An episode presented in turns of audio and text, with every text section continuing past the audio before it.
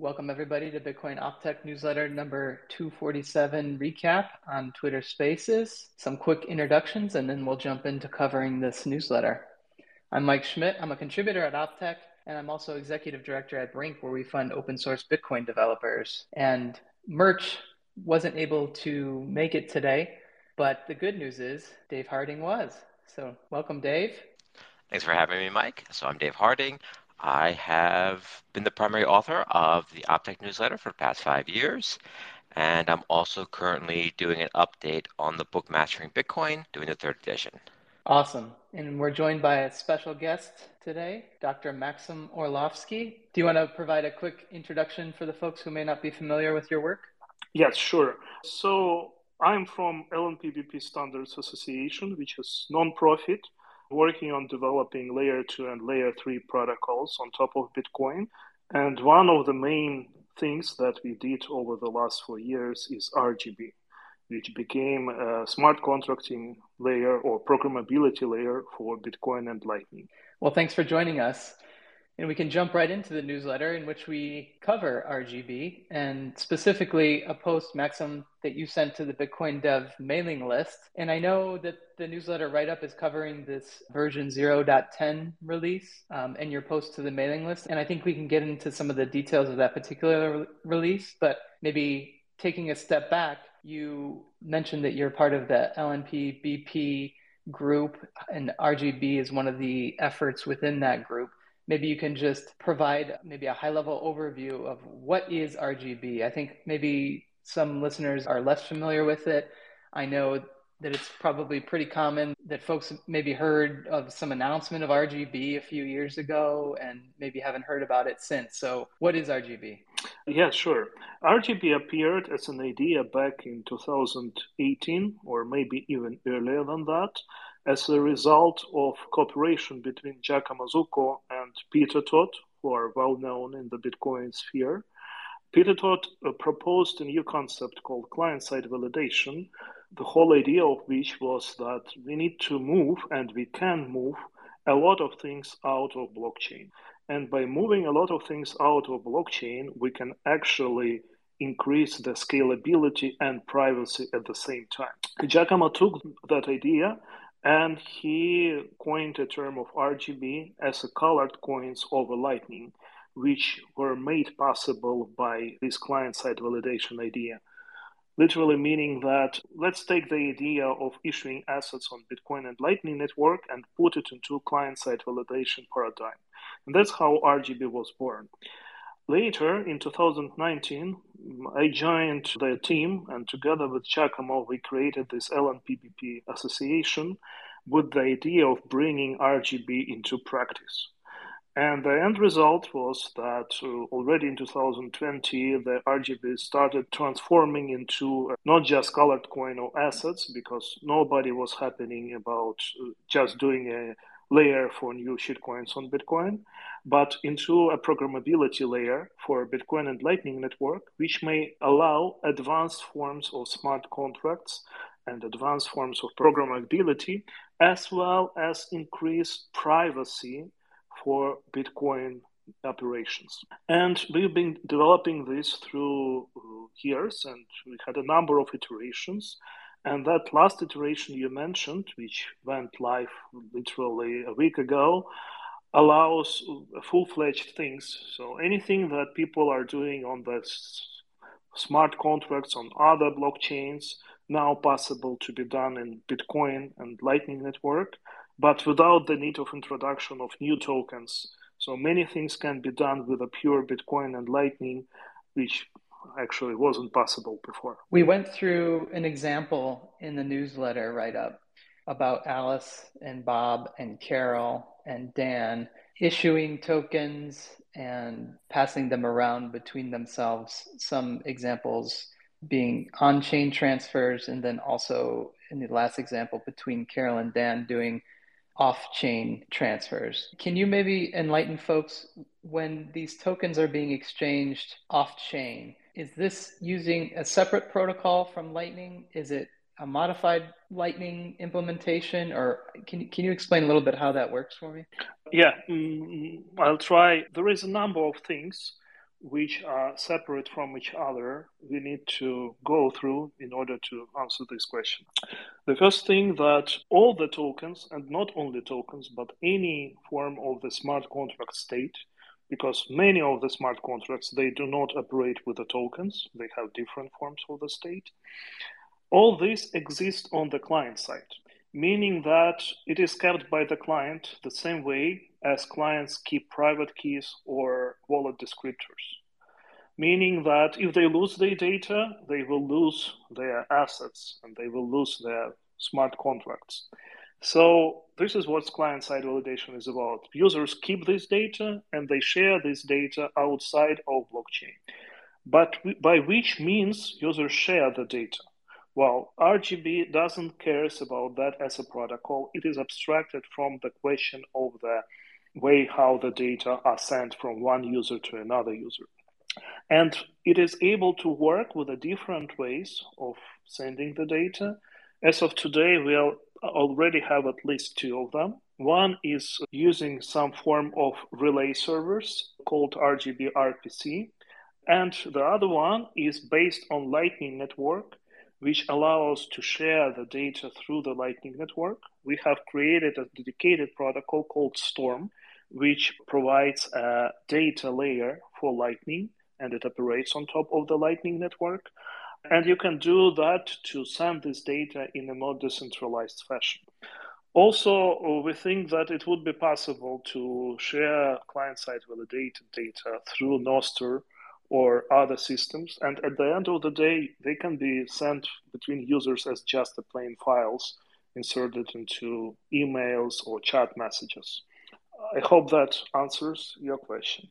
Yeah, I think so. And I'll follow up with something that you mentioned in your explanation, which is these different types of smart contracts that don't involve tokens. So I think our, our write-up involved tokens, but also noted that there's other use cases. I think folks are familiar maybe with colored coins and the fact that you can issue these tokens. What are some examples of use cases that you're excited about that don't involve additional tokens? I tried to cover the most exciting use cases for R G B in the very last answer in Bitcoin Dev mail list. I will briefly go through that. The most exciting tokenless applications are the following. First one is the digital identity. In the world of a web of trust, one of the main problems which wasn't fully solved was the procedure of key revocation. There was no way how somebody can revoke his key, and afterwards that everybody are able to instantly see that fact and also prove that the key was indeed revoked. Because if the information about the key revocation is not published, it is impossible to detect this fact. With R G B and single-use seals, which are used by R G B, for now, the key revocation becomes fully provable and undeniable, meaning that once you revoke the key, it is known to the whole world, and it is also impossible to prove that the key wasn't revoked.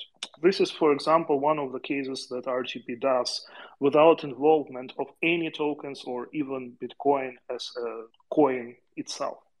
Another example may be thought of a DAOs, which is decentralized autonomous organizations, also run in a tokenless way.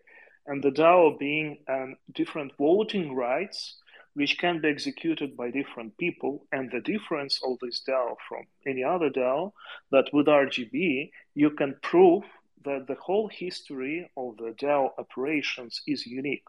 You can't do that with the open timestamp type systems, because when you do open timestamps, you can create alternative commitments. So while you can prove that something, some fact had a place in the past, you can't prove that an alternative fact haven't had a place in the past, because you can create alternative commitments.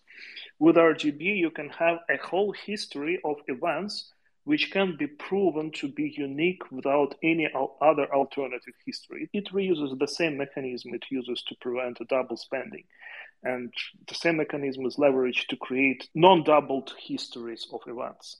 And that allows a new type of DAOs which were not possible on Bitcoin ecosystem before.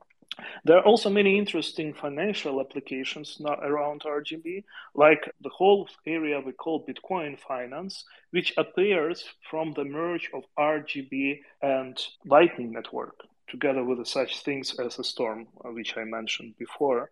Here, you may introduce some tokens, but these tokens would be more traditional forms of financial contracts like options, futures, which are quite crucial for any large economic systems. And you can organize trade with these tokens, including decentralized trade, decentralized exchange, creation, creating derivatives or basing of different forms of smart contracts, and doing things like automatic market making and crypto collateral-based derivatives. So that's quite a lot of things which may happen due to R G B. It's a bit fortuitous that we have Dave Harding, who's joined us today, as not only did he do the write-up for the newsletter on this topic this week, but he also engaged in the mailing list discussion. So Dave, I've monopolized the question so far. Perhaps you have some clarifying comments and, and questions for Maxim. I'm just here to learn. I guess one question I have for Maxim is, one of the things I noticed looking through your code is, at least the code from the L M P B P Association, and I may be looking at the wrong code, is that you guys use an Electrum backend a lot. And when I was thinking through the protocol, it seems to me that it's something that requires sort of random access to the entire blockchain. So a traditional Bitcoin wallet can use something like an electric backend, and it, it's really convenient in that case. That way it can go and just ask the Electrum server to give it any output from any previous transaction. And I, I'm saying this for listeners. I know Maxim knows all this stuff. The downside of that approach is that the person who runs the Electrum server has to go through the entire blockchain, has to maintain a copy of the entire blockchain, has to build a very large index of every output in the blockchain. And over time, as the blockchain grows, there's just more and more data that they need to store. Their index gets bigger. They need a beefier server. So one of the things that Bitcoin developers, when thinking about the regular on-chain protocol, have done is try to make sure we continue to design the protocol in a way that we don't depend on something like Electrum servers.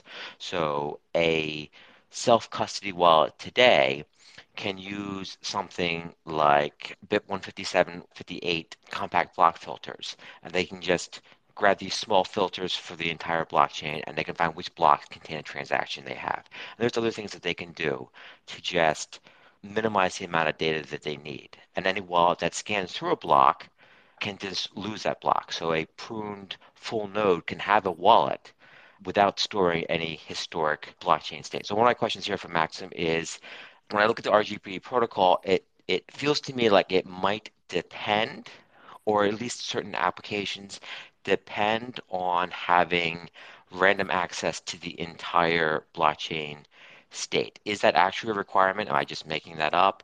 And what are the implications for the scalability of the protocol? Yeah, David, thank you very much for looking deep inside the code, actually, and the write-up that you've done. I think it's it's great. You was able to explain things in more simple words than I was able to. And now, specifically to your question, no, R G B do not depend on the Electrum. It is true that the current library, they default to Electrum implementation. Why? Well, because it's most commonly used infrastructural thing. But the whole code of R G B is abstracted from a specific, we call it, transaction resolver through the interfaces, and R G B does the verification interacting with the transaction resolver provided by a specific wallet implementation, such that user has ability to change the transaction resolver. Technically, the information we need from Bitcoin blockchain can be provided today by three main backends. Bitcoin Core itself, or any alternative Bitcoin implementation that exposes Bitcoin Core R P C A P I, Electrum server, as well as a modification of Electrum server called Explorer made by Blockstream, which provides the H T T P interface as well, which is more efficient than a usual Electrum interface. We are also working on a thing called B P node, Bitcoin protocol node, which will be a new type of indexer capable of doing much faster, providing much faster responses to the requests from wallets on both Bitcoin-related things, Lightning-related things, and R G B-related things, such that, for instance, you can ask this backend to monitor specific wallet descriptor, which includes some miniscripts, complex miniscripts, time locks, and so on, and it will be updating you about new transactions happening to that descriptor. However, B P node, it's a Rust project. It's still a work in progress, so it's not being released, but potentially it would be the, one of the best ways of backends blockchain indexers for R G B as well. Okay, so just to, to follow up, and I don't know that I, this is not super important. I'm just curious here, and, and we have you on the line.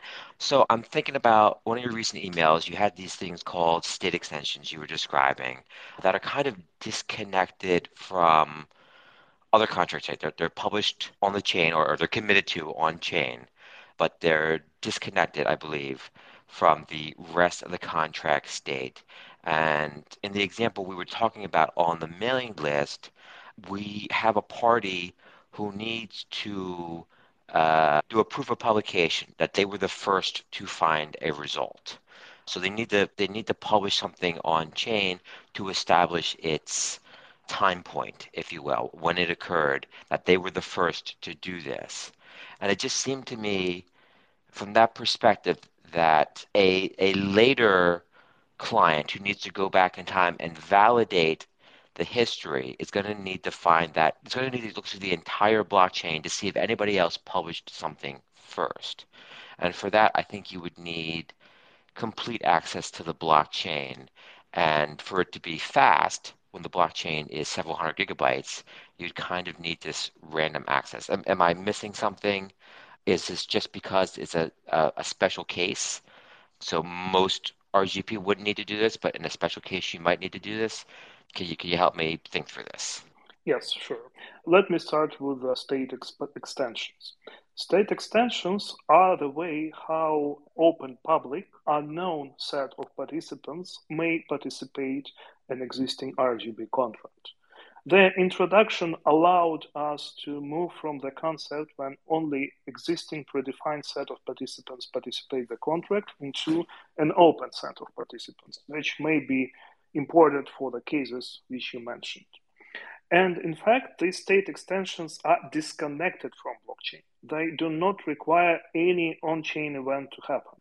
However, every, anything produced with the state extensions are not finalized, are not final, until one of the contract participants have included the state extension produced by somebody else into the history of the contract. And by doing this inclusion, basically linking it to blockchain state. The second part of your question is actually unrelated to state extensions. And it was that you can construct R G B contracts which use on-chain events as a way of signaling of something.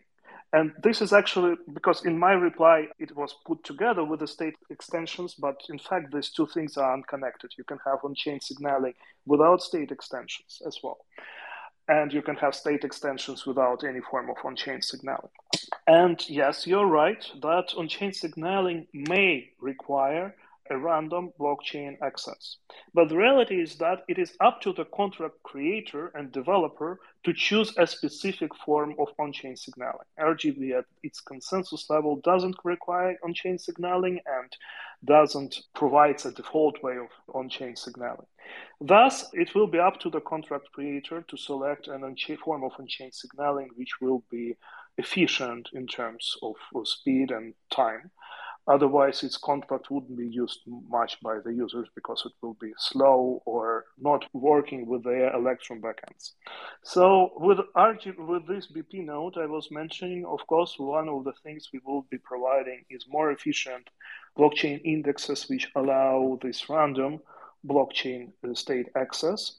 And with this, probably a thing we call Uh, fast forward updates to R G B, it's a way how you can introduce new functionality into R G B protocol. We will have a more functions which allow introspection of the Bitcoin blockchain. As of the current version, version zero point ten, there is no random blockchain access in R G B is allowed. However, with a, one of the future updates, the random blockchain access will come, which will enable this form of signaling. And the specific forms which will come will depend on our progress with B P node and efficient blockchain indexing. That answers my question very well. Thank you. Mike? So the the announcement from the mailing list talked about this version zero point ten release. I, I think a lot of this discussion on um, R G B at a high level is is important for folks, but I also didn't want to miss anything that you thought was notable for folks about this version zero point ten release at a high level. So maybe give an opportunity to to tell folks what's updated and what they should consider if, if they've used previous versions, et cetera. Yes, sure. Version zero point ten, probably one of the largest changes in R G B, which we, we've been working on for more than half of the year. And it also includes some functionality which was thought and contemplated for several previous years. Specifically, this release allows a thing we call interfaces. Interfaces fully abstract the functionality of the smart contract uh, such that now when you have a wallet supporting R G B and somebody does a non-standard smart contract, the users of the wallet do not need to up- update their software to use a new kind of smart contract. What they can do is that together with the contract, they import an interface and implementation of the interface created by the contract developer. And now their wallet supports a new forms of the contract. So it allows you to do very advanced stuff, not being blocked by the vendors, by the wallet developers, by us as association defining some sort of standards.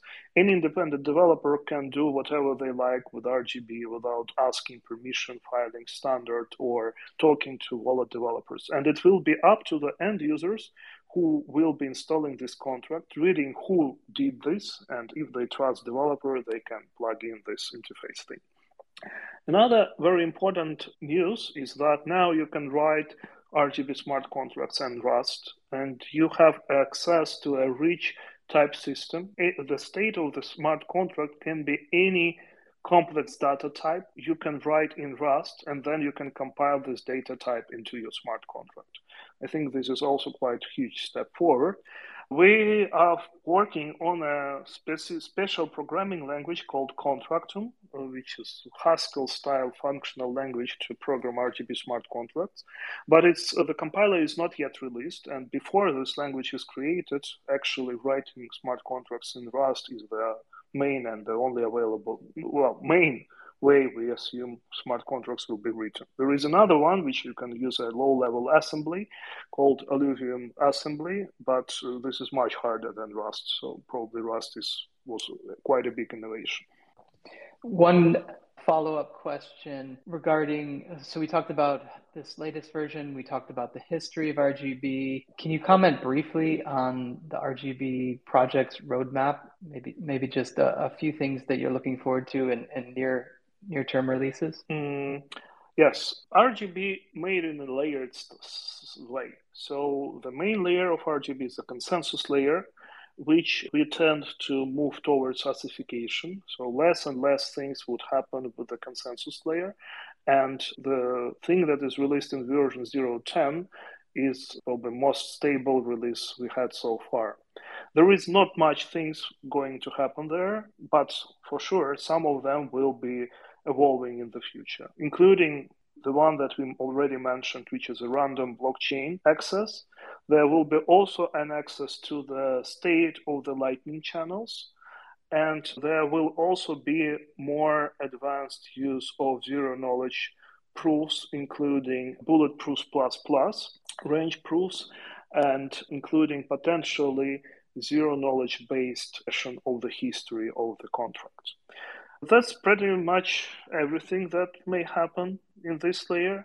And the main innovation with R G B would be happening on the layer above, which is a standards library and wallet integrations, where we plan and tool chain for the developers. And the most exciting things there are, first, more deep and advanced integration of R G B with the Lightning Network, which will allow doing many, many things not possible before. This also requires some changes and improvements to the Lightning Network protocol itself. We are working on them, and we are naming this extended version of Lightning Network protocol Bifrost. And it is important to get things like multi-peer channels working. We also work on channel composability such that you can construct channels inside channels inside channels. That is more than channels factories, because the structure of the channel itself will be composable of different components. Like you can add a D L C outputs to the channel, or you can use non-standard forms of outputs and so on. So it's, it's a standard protocol that adds this composability to Lightning channels. Combined with the R G B, it will allow these multiple channels which can operate in a very fast and efficient way with R G B smart contracts uh, off-chain, not requiring mining transactions for that complex operations. Another thing we are excited is this Contractum language and Contractum compiler, which should help people to write R G B contracts and starting exploring this new world. And the very last thing that worth to mention is that in a very long-term perspective, it would take years for sure from now, we are working on a creation of a new layer one medium. I don't want to call it blockchain because it's not actually a blockchain anymore. It's a way how you can run client-side validation with a layer one in the most efficient way, where instead of block, you have a one signature, which includes a lot, a lot of commitments. And of course, this layer doesn't feature any coin, any cryptocurrency, nothing of that sort. And with that, as I described in the latest uh, my reply to Bitcoin Dev mail list, it would be possible for R G B to operate on both on Bitcoin and this new medium, such that Bitcoin can be lifted or moved into R G B from the main chain and operating on the new medium with this client-side validation, which will unlock much larger scalability that is possible with blockchain or even with the Lightning Network today. Dave, any follow-up questions before we move on? I just wanted to see if Maxim wanted to provide a little bit more details on their plans for confidential transaction-based amount blinding, because I thought it was actually really clever when I read about that, how they're going to use that to improve privacy. That's already used. So what we are using is we are using this technology developed by originally Blockstream guys, which is confidential transactions, where we use Pedersen commitments to hide the amount of the asset. Together with the Pedersen commitment, we have to use a range proof. So we stick to bullet proofs. It was in R G B until this version. In this version, for now, we temporarily not creating bullet proofs, and we still use Pedersen commitments, but the data are kept in the explicit amounts such that when a new bulletproof version, which is bulletproof plus plus, will arrive, we will be able to pack the history and blind all past data with this new bulletproof plus plus. So that would be one of the next updates of R G B. We are waiting for bulletproof plus plus to be finished, because they are not finished in their implementation. It's just a paper which is being implemented by Blockstream as of today. And when that implementation would be completed, we will be able to migrate all existing smart contracts on the use of bulletproofs, and the confidential transactions will become the default way of passing amounts around, and also they will be applied to all historical data as well. Yeah, so I thought that was really cool. When you have one party giving a future party the past state, they don't have to tell the future party anything about the specific amounts transferred in the previous states. So if Mike gave me some tokens or some lifted B T C and I gave that to Maxim, Maxim would have no idea how much Mike and I transferred. He would still, Maxim would still be able to do a full validation of the client-side validation of the previous state transfers to make sure everything was correct, but he wouldn't learn any of the amounts. I thought, just thought that was really, really awesome. I have one last question, and a, a kind of a general question for Maxim, which was, when you're working on an R G B contract, how much do you need to be aware of uh, how the protocol works at the base layer? So the Bitcoin protocol, I'm thinking kind of in comparison to, say, an Ethereum developer writing their contract in Solidity and not really thinking through everything. And so their contract is exploitable by like minor extractable value or, you know, these other things that happen in Ethereum because you think the entire contract is the code that you're writing in Solidity or whatever. If you're writing an R G B contract, do you need to be very aware about how U T X Os happen on Bitcoin, how reorgs happen on Bitcoin, what miners do for transaction selection, or when you're running an R G B contract, can you just write the code and it's, you know, as long as your code is good, it's, it's going to work. So what's your take on that, Maxim? One of the things we're constantly thinking about is not to repeat Ethereum story and not to create Ethereum two point oh on Bitcoin. Well, the time will show, have we succeeded in that or not? Of course, I think it's impossible to do a system which is absolutely safe, such that uh, somebody dumb or with a bad intentions wouldn't be able to do something wrong with that. So I think nobody is protected from this. However, what we try to do is that, as you asked, when you develop R G B contract, you don't have to think about reorgs and low-level things in Bitcoin blockchain itself. They are fully abstracted, and the system operates in the same way for all the smart contracts. So all the validation of on-chain data is performed exactly the same, and you don't program that part. Another thing that we did to improve the readability and, sim- and make the coding more simple is that we have these languages that we are developing. They are functional style, meaning that they are more declarative rather than imperative. And when you use a declarative model of programming, it's much harder to do something wrong. The last part, which is very important, is that we very clearly define the concept of ownership over state or the data. One of the main pitfalls of Ethereum is the use of account-based model, such that when you write a smart contract, you must always make sure that you check who is the owner and who is the right to perform and execute that or that operation and how this operation should happen. And people are frequently forgetting about making these checks, or they are making them in an, in, in an improper way. With R G B, you are not worried about that. You don't do that because everything is linked to the U T X O. And U T X O actually defines who is the owner, and only the owner has the right to perform operation, and that right is not checked by R G B itself. It is checked by the fact that you are able as an owner to spend that U T X O with a Bitcoin transaction. So in this way, we're just literally leveraging the existing Bitcoin as a state ownership system, not reinventing the wheel and not doing anything of the sort that Ethereum had to do with this account-based model. So this is the good point. The bad, about, the bad thing about that is that, of course, it requires a huge paradigm ch- change when you try to develop something with R G B. You just can't come from Ethereum and Solidity world and write R G B contract, because it's not that you can't cross-compile E V M to R G B. Even more, you can't develop the contracts using the same paradigms that I used to develop contracts in uh, Ethereum. So that's one of the reasons why people frequently say that something is not possible with R G B, and uh, trying to apply the same logic of Ethereum to R G B and Bitcoin. Of course, it wouldn't be possible, because with that logic, it is not possible by definition. But however, it is possible if you change the way how you see the state management, the smart contracting, and when you move to a new programming paradigm, many things become much simpler. They don't require a lot of effort, like in Ethereum. In many cases, when in Ethereum you need to create a token, here you don't need to do that.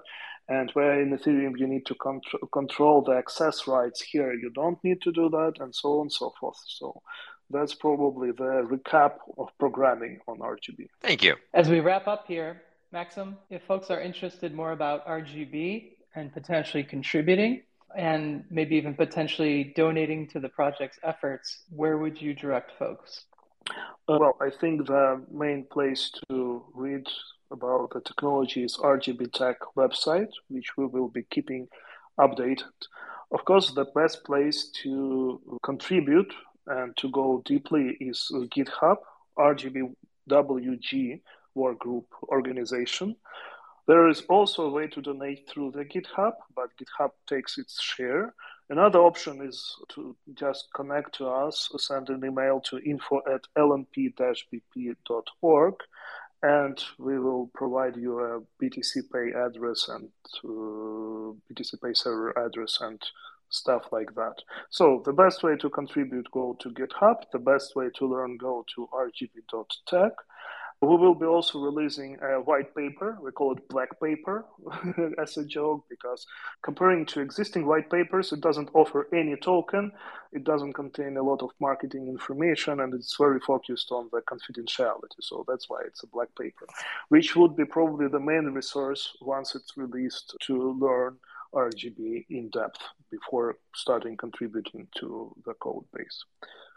Well, thank you, Maxim, for joining us to explain this news item and all things R G B. Hopefully we can keep you on for just a minute longer, as I think this next update does involve some work that you or, or your, your team has done. So if you hang on for just one more minute, we can get your opinion on that. Next segment of the newsletter this week involved our monthly feature on changes to services and client software, where we look around at the ecosystem and, and see what wallets or services or libraries are implementing interesting Bitcoin technology that we cover on the Optech website.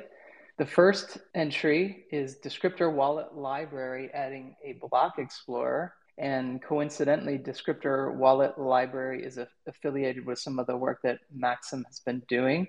It's a Rust descriptor-based wallet library that builds on Rust Bitcoin and supports a bunch of cool Bitcoin tech, including descriptors, Miniscript, P S B Ts, and in the most recent couple releases, a text-based block explorer. And Maxim, maybe you can briefly explain Descriptor Wallet Library and the Block Explorer that was recently added.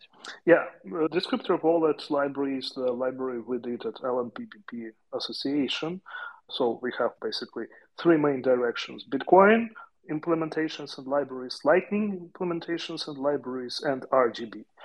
And it was created to be used. It was used by R G B and uh, Lightning implementation we also had. And this new version, it brings ability to parse Taproot-specific control blocks, because we found out that it is impossible with any existing Bitcoin Explorer today, including Mempool, to look into the witness data of the Taproot path script spendings. And for developers, it's quite crucial to understand what's in there.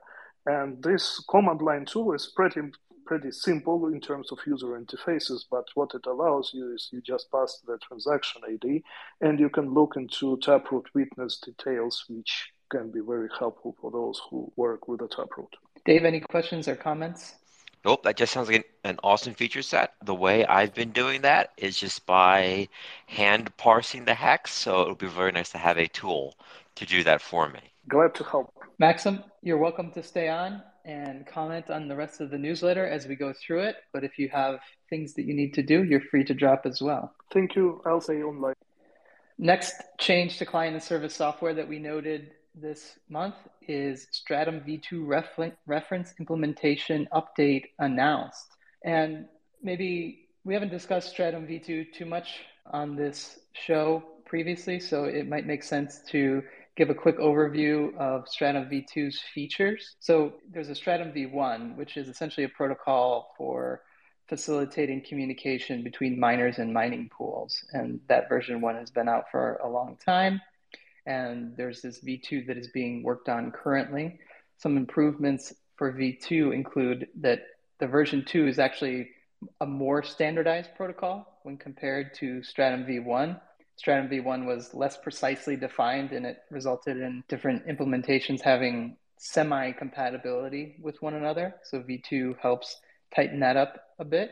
A second feature is, is one that probably most people are excited about when they hear Stratum v two, which is the ability for an individual miner within a mining pool setup, as opposed to just the centralized pool operator, being able to select transactions to include in a candidate block. So I think that's what most people are excited about, but there are some other improvements as well. Default encryption and using the noise protocol authentication for protection against man-in-the-middle attacks. There are some performance improvement, including data transfer optimizations. And finally, the V two is being rolled out in a flexible way, allowing a variety of different configurations, including involvement of Stratum v one mining devices to be able to participate in, in certain V two Stratum setups. And the latest post, which is the one that we highlighted in this segment of the newsletter, is about a new Stratum v two reference implementation. And that includes the piece that I mentioned previously a minute ago about individual miners' ability to select the transactions that would go into a candidate block. So if you're a miner or part of a pool or a firmware maker, you should be looking at this and be, being able to provide some feedback to the project, because they note in this post that that feedback will, quote, have a high impact on the development direction. Dave, any thoughts on Stratum v two and this reference implementation? Well, you can put me part of the people who just love the idea of enabling miners, the people who are actually providing the hash rate, to choose the transactions that are being included in the blocks, not leaving that to a pool level decision. And one of the things that is really nifty about that, that I don't hear often much, is that it may actually slightly improve the pool's profitability. One of the reasons for that is the the miner who finds a block in an existing protocol where they don't choose the transactions, they have to send the winning hash back to the pool. The pool has to add that to the block template they created, and then the pool broadcasts out that block.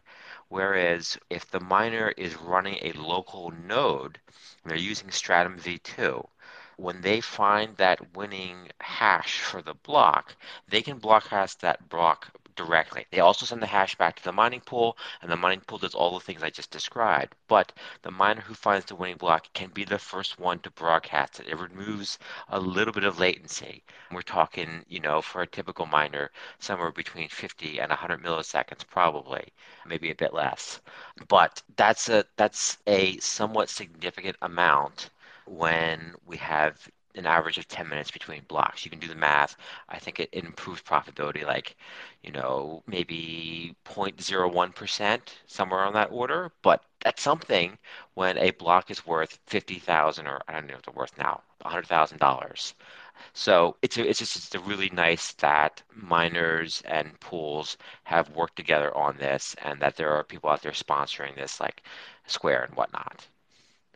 Thanks for adding that point, Dave. That's something that, if I had heard about it previously, I don't recall that. And so that's an interesting additional benefit. The next piece of software that we highlighted in this month's coverage is Liana zero point four being released. We covered the zero point one and zero point two releases previously. And to just give a quick recap of what Liana is, it's wallet software that features a recovery key. And so the, the typical case for this might be if you lose access to your keys for whatever reason, you can have some sort of a, a fallback for that that includes a time lock, so that if that's a different set of keys that that person or that those group of people cannot move your Bitcoins until some sort of a timeout has been reached. And they've been iterating on this approach for the last few releases. And this zero point four release allows the possibility to configure additional time lock recovery paths. And so an example from the blog post that we linked to would be, let my funds only be spendable by myself for one year. And if they don't move for a year, let them be spendable by my spouse and children, along with an attorney. And then after a year and three months without the funds moving, let them be spendable by my family alone.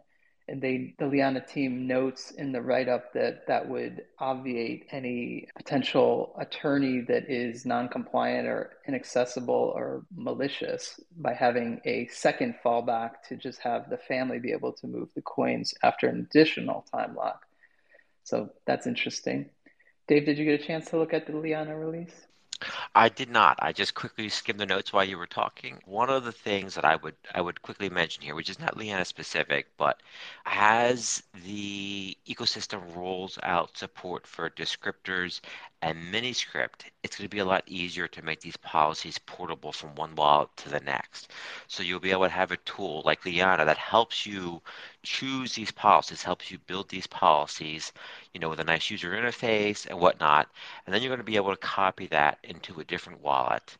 And, and those wallets might share a path, or they might not share an H T path. You know, they might be completely separate, but you'll I think that we're looking at a future where we're going to have more access to these sort of, you know, simple policies for defining how to use your coins. And it's going to make everything so much more robust, you know, in when it comes to the security of your Bitcoins and safety of your Bitcoins across, you know, life events. The next notable software release was Zeus adding fee bumping features.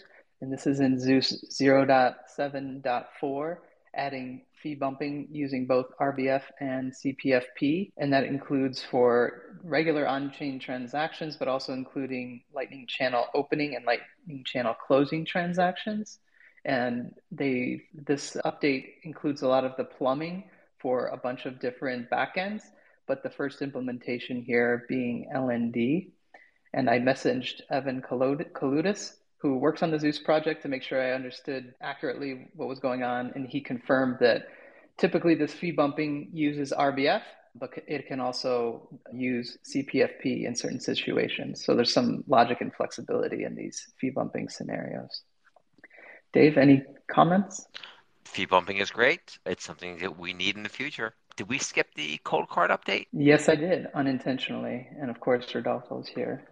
Now I'm embarrassed. Yes, Coldcard firmware supporting additional Sighash flags. So to set the stage, a Sighash flag is something that you can use to indicate which part of the transaction is signed by a signature. And most typically, Sighash all is the Sighash flag that's used, which is sign all inputs and outputs. But Dave, maybe I can throw a question to you. What, what's an example usage of a Sighash flag that isn't Sighash all? There's There's two other main flags, which one is Sighash none, which by default, if I recall correctly, that only signs the input to the transaction. It doesn't sign any of the outputs. And then there's Sighash Single, where the signature only covers input that adds it and the corresponding output. So if you If you're use Sighash Single on the second input, it also covers the second output. And there's another, there's a modifier called Sighash Anyone Can Pay, which just makes this all more complicated. A Sighash Single is really interesting, and it's something that they're actually using in Lightning right now. What you can do with it is kind of do multiple transactions together. So you have an input that's, let's say it contributes one Bitcoin to a transaction, and you expect to receive zero point nine Bitcoin in change. Well, you just make sure your input and your change are in the same position in the transaction, and the other zero point one Bitcoin that it contributes can be spent by any of the other outputs. So you can take this transaction, you can hand it to somebody else, and you can say, hey, look, you pay fees. Now, zero point one Bitcoin is way too much for fees, but you get the idea there, is that you can just pass around these transactions and your parts are protected by your signature. Nobody can take that transaction and make sure and prevent you from receiving that zero point nine Bitcoin. But they can also go and add their own inputs and outputs. The last piece of software that we highlighted in this week's newsletter is Floresta. And this is an Electrum protocol compatible server that uses Utreexo on the server side to decrease the, the server's resource requirements. And right now we noted in the newsletter that this software currently only is supported on the Signet test network. But I think we can break down a couple pieces of the technology that are in this project. The first being Utreexo, which is an alternative to storing the entire U T X O set. And instead, you store a Merkle tree that's up, updated after each block. And that has some significant decreases in the amount of disk space needed to run a node. And so this project has married Utreexo with the Electrum protocol that we discussed a bit earlier, which is a client-server protocol that allows lightweight wallets to connect to a server that can provide information that supports that Light Wallet's operation. And something notable from the blog post that introduces this project is it sounds like they initially set out to create a node that also included a wallet, but realized that there's a bunch of work and overhead with creating and maintaining a wallet, and instead decide, decided to create a Utreexo-based Electrum server and then let folks use whatever wallet they wanted that could speak the Electrum protocol. The project also noted that it requires significantly less disk I O and disk space, even more so than a P R U node using Electrum Personal Server. And another thing notable from their blog post is that they noted, if you're okay with the trade-offs of Assume U T X O, you can actually have Assume Utreexo full node running on your smartphone. So I thought that was interesting. Dave, what are your thoughts? I think I should have clicked on this earlier. I'm a little confused how it works, but I think this could be kind of a, a really nice thing. So uh, it looks like it's kind of a replacement for or, or, or an alternative to Electrum Personal Server. That's a, that's a little client that you run beside your Bitcoin full node that finds just your transactions using Bitcoin Core and serves them to you over the Electrum protocol. So if you want to run a full Electrum server, as we were talking with Maxim earlier, or or something like Electrum or whatever, you have to build this really beefy index. I think your your Bitcoin Core client plus your Electrum server, you're probably looking at at least a terabyte of data. Maybe it's like two terabytes now. I don't know what it is.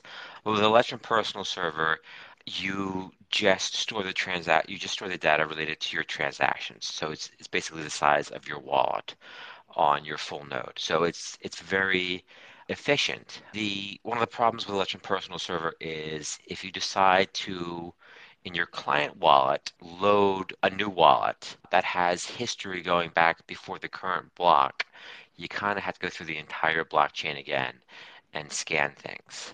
And that's especially painful for a pruned node. But if you have Utreexo, you might be able to request out to another Utreexo server.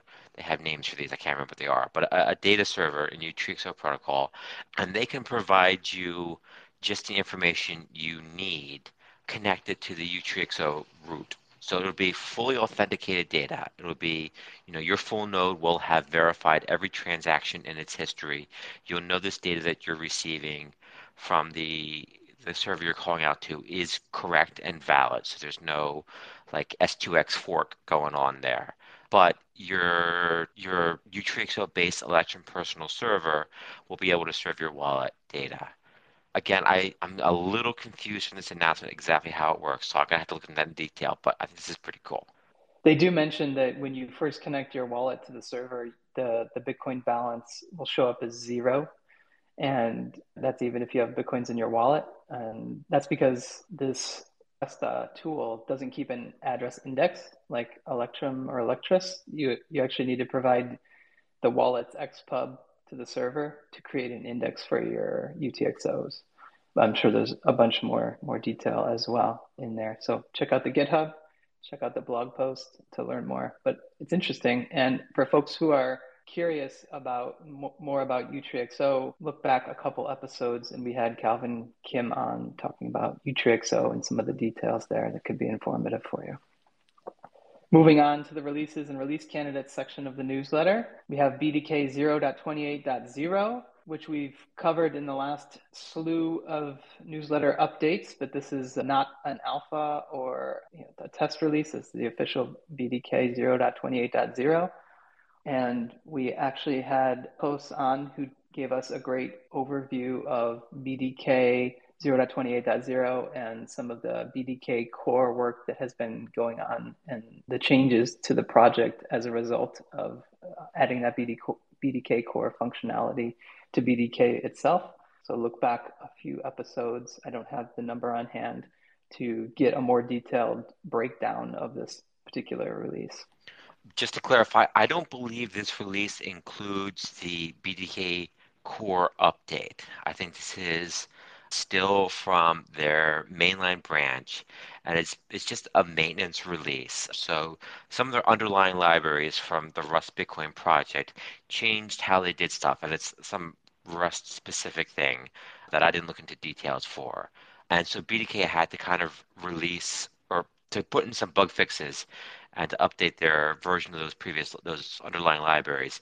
They had to do the same thing that those underlying libraries did, something related to a standard function in Rust. So this is just a maintenance release. B D K project, I believe, is still working on the release for the B D K core, you know, changing how they do their modules and stuff. So just want to clarify there. Thanks, Dave. I was wondering why that wasn't in the release notes when I clicked in. So thank you for clarifying. I know that is an effort that, that is underway. And so if you are curious about that effort, check out that previous chat with Alikos. The next two releases that we noted are both Core Lightning releases. The Core Lightning twenty-three point oh two point two, which is a maintenance release that contains a bunch of bug fixes. And if I recall correctly, the, the numbering on these releases has to do with the the month and year that it was re- released. So this is a maintenance release that is based on that February twenty twenty-three release, um, and it's a bug fix release. Dave, did you want to jump into any of the details of that release? Nah, I think it's just little stuff. If if you use Core Lightning, especially if you use it as a developer in other applications, just check the release notes. They're like five lines, so you'll be good. Core Lightning twenty-three point oh five release candidate one. So back to that numbering scheme, this would be appeared to be the, the target for the May release of twenty twenty-three, and it's release candidate for Core Lightning. I digging in, I did not find the anything notable. I didn't find the release notes immediately, so I don't have anything to comment on it. Dave, I don't know if you, you drilled into that at all. Not really. So just for, for listeners, our usual policy for announcing pre-releases, you know, release candidates, is not to go in too much detail for stuff unless it's something that really the developers want tested, that they, they have a specific desire to have something tested. That way we don't kind of steal their thunder from their main release announcement. You know, so they, they want to say, look, we just added this awesome feature, but Optech told you about it a month ago, you know, so we don't want to do that. So we don't usually go into too much details. Anybody who does want to read the changelog, especially if you're going to go out there and you're going to test it, it's in the main directory of the Core Lightning project. So you just go to the, the page that has the README and scroll down the list of files, and there's a changelog.md there. We have three notable code and documentation changes that we pulled out for this week's newsletter. The first one is Bitcoin Core twenty-seven three fifty-eight, which is an update to the verified Python script. If folks have downloaded Bitcoin Core previously, you know that it's a best practice to verify the, the files of a particular release. And there's been some changes recently in where certain signatures are from prominent Bitcoin developers and other folks. And there's some improvements to the script to automate the process of checking that. Dave, you did the write-up. Do you want to get into some of the, the nitty-gritty of, of how this improves verification for folks who are downloading the software?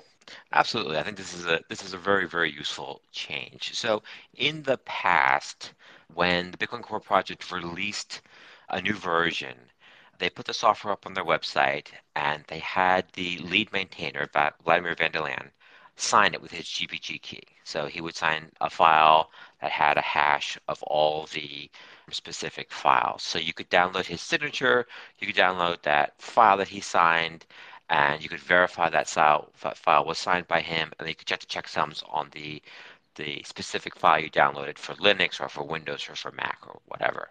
And this is how a lot of free software projects, you know, give you a verifiable artifact from their project, so you know that, that it's actually legit software. Bitcoin Core goes a step further. They they also do reproducible builds, so multiple people can all build from the same source code and get exactly the same files. They're going to have the same hashes, so they're all going to be able to communicate with each other and verify that the build is good and that they're all getting the same thing, and that they, you know, they can test the software if they want to. And but you know, Bitcoin, we don't really want to put trust in one person. You know, we love Vladimir. He left as lead maintainer, And, you know, we have this opportunity now not to put our trust in this one person. So now multiple people who are doing the reproducible builds, they're all signing those reproducible builds. Those signatures are out there. And you can go through and choose the people who you personally trust or exclude the people who you don't trust and check their signatures on each release. But this is this is a pretty laborious process. You've got to download each signature. You've got to run a G P G command. You've got to download the, the files. It's kind of a pain. So several developers work together. I believe the the final developer on here was Corey Fields, but else did Andrew Chow did a lot of the, the initial work there on running this script that just goes through and automates everything. So what you do is you tell it uh, the P G B keys of the people you trust. So if you trust Andrew Chow, you know, you download his key and you tell the script, I trust Andrew. And you go find a few other people who you trust who signed this file. And you give that to the program.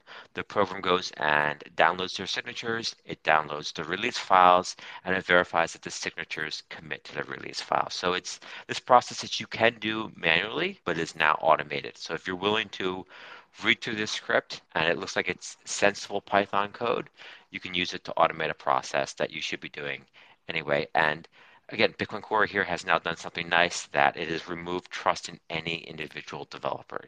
So pretty cool. And not only can you go to the Bitcoin Core slash geeks.sigs repository and see these geeks attestations for different releases of Bitcoin Core, but you too can also do a build and an attestation and put up a pull request so that your attestation is also included. I know in, in the past, developers have, have been wanting to solicit the community's involvement in these sorts of attestations. So if you're feeling geeky, if you will, you can also contribute your attestation. The next pull request that we noted this week was Core Lightning sixty-one twenty, improving its transaction replacement logic. And this is around R B F fee bumping a transaction, and also includes periodically rebroadcasting unconfirmed transactions to make sure they're relayed. Maybe one in to, to digging into this P R would, would be for me to ask Dave, wh- why would we need to be rebroadcasting unconfirmed transactions? Isn't that handled by Bitcoin Core?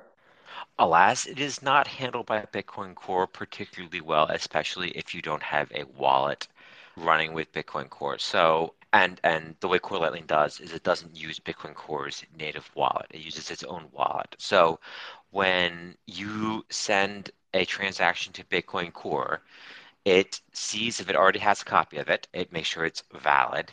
And then it will relay it to all of its full peer connections, the, the ones that aren't blocks only connections. And then it just sits around in its mempool and hopes that it gets confirmed. The problem is if you're relaying a transaction that you created with other local software on your computer and you send it to your peers, well, what if your those were just a bad set of peers? What if you had just started your Bitcoin full node and you didn't have any peers? What if, you know, something else happened and those peers that received the transaction didn't relay it to any other peers? Then the whole network hasn't seen your transaction. And, you know, in the Lightning protocol, it's really important to get your transaction out there and get it into a block within a reasonable amount of time. If you're just sending a regular transaction, you know, your recipient might just say, hey, look, I'm not going to give you the goods that you bought until I receive your transaction. And that's just not a big problem. You can resend it. But with Core Lightning, you really need to have some mechanism out there doing its best to get your transaction confirmed. So this This pull request helps take care of both sides of that problem. First, it relays the, it rebroadcasts the transaction. The current the current rule they have is to just rebroadcast it every hour. And there are trade-offs there. I think we've discussed this in previous newsletters. The trade-off there is the more you rebroadcast the transaction, the easier it is for somebody monitoring the network to intuit that that, that transaction belongs to your wallet. And the real solution for this is for us to build broadcasting, rebroadcasting into Bitcoin Core directly so that all nodes occasionally rebroadcast transactions. So you can't tell that somebody rebroadcasting a transaction is behaving any different than other nodes. But we don't have that yet. Core Lightning is taking a sensible precaution here. And in addition to rebroadcasting a transaction, they've also put in some rules for automatically fee bumping a transaction using replace by fee. Again, Lightning transactions need to be confirmed within a timely amount of time. And I think if you're interested in rules for automatic fee bumping, Rusty Russell has put those, I think they're in a commit message on this P R. So scan through the commit messages and, oh no, they're in the, the main P R description. It's, I think they're, they're reasonably well thought out rules. Even if Rusty uses this weird measurement he calls S I P A, which I believe most people call, I don't know, weight units. I think, I think that's, I think this is weight units, okay. But yeah, Rusty is the only person who does this, and it makes reading his stuff extra fun. Anyway, there's some there's some rules here. If you're doing other software like this where you want to do automatic fee bumping, check out his rules. I think they're well thought out, and they can, they can help you save some thinking time. Last P R this week is to the Eclair repository twenty-five eighty-four, adding support for splicing, both splicing in, adding funds to an existing channel, and splicing out, taking funds out of a channel to an on-chain transaction. There was some notes in the P R that there are some differences between what Eclair has done and the current draft specification, which leads me to ask, Dave, if you're familiar, if I'm an Eclair user, am I able to start splicing in and splicing out now? I thought that we needed more implementations to, to be supporting that on mainnet in order for that to be live. What's the what's the status of the usability of this feature that's been merged? Well, they have not merged the protocol under the specification. And what Eclair is describing here, like we note in the newsletter, differs slightly from the current proposal.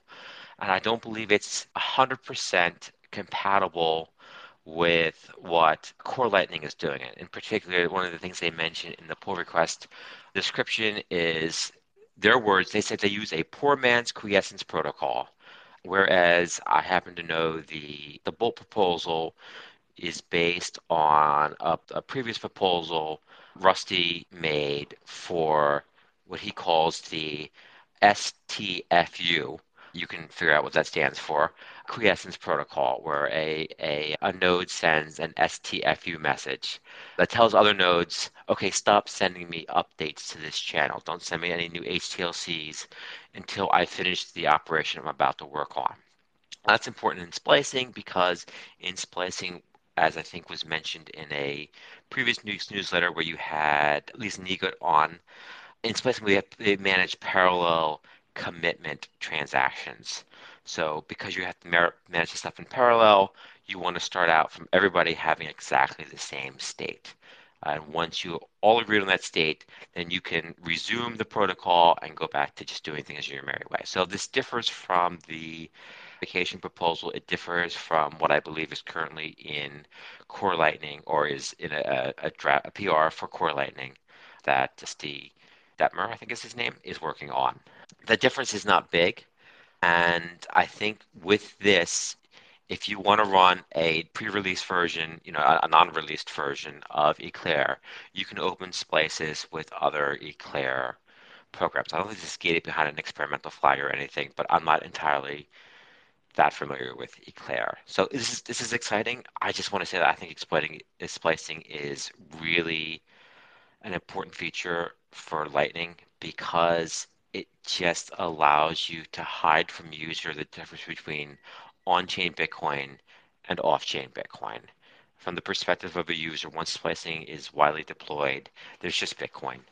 There's Bitcoin that you can send, you have to wait for confirmations, and there's Bitcoin that you can send and you don't have to wait for confirmations, which is, is still a difference, but the the user interface and the usability just increases massively with Lightning. So I'm really happy to see Eclair working on this. I'm happy to see Core Lightning working on this.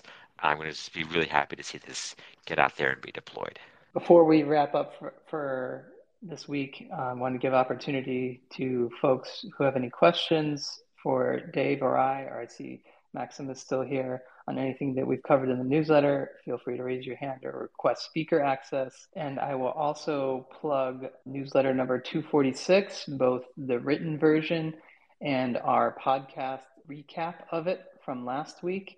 We did have Lisa on, and we talked about not only some of the splicing specification discussions that have happened recently, but also more broadly what's happening with splicing, what's the time frame, and what are the advantages of splicing. So if you're more curious about splicing, definitely check out that episode as well. I don't see any requests for speaker access or questions on the tweet that I can reference, so I think we're good to wrap up. Thank you to my co-host for this week, Dave Harding, and thank you to our special guest, Maxim, for going through the news item on R G B this week, as well as the, the commentary on the client and services update section. And we'll see you all for next week. Cheers.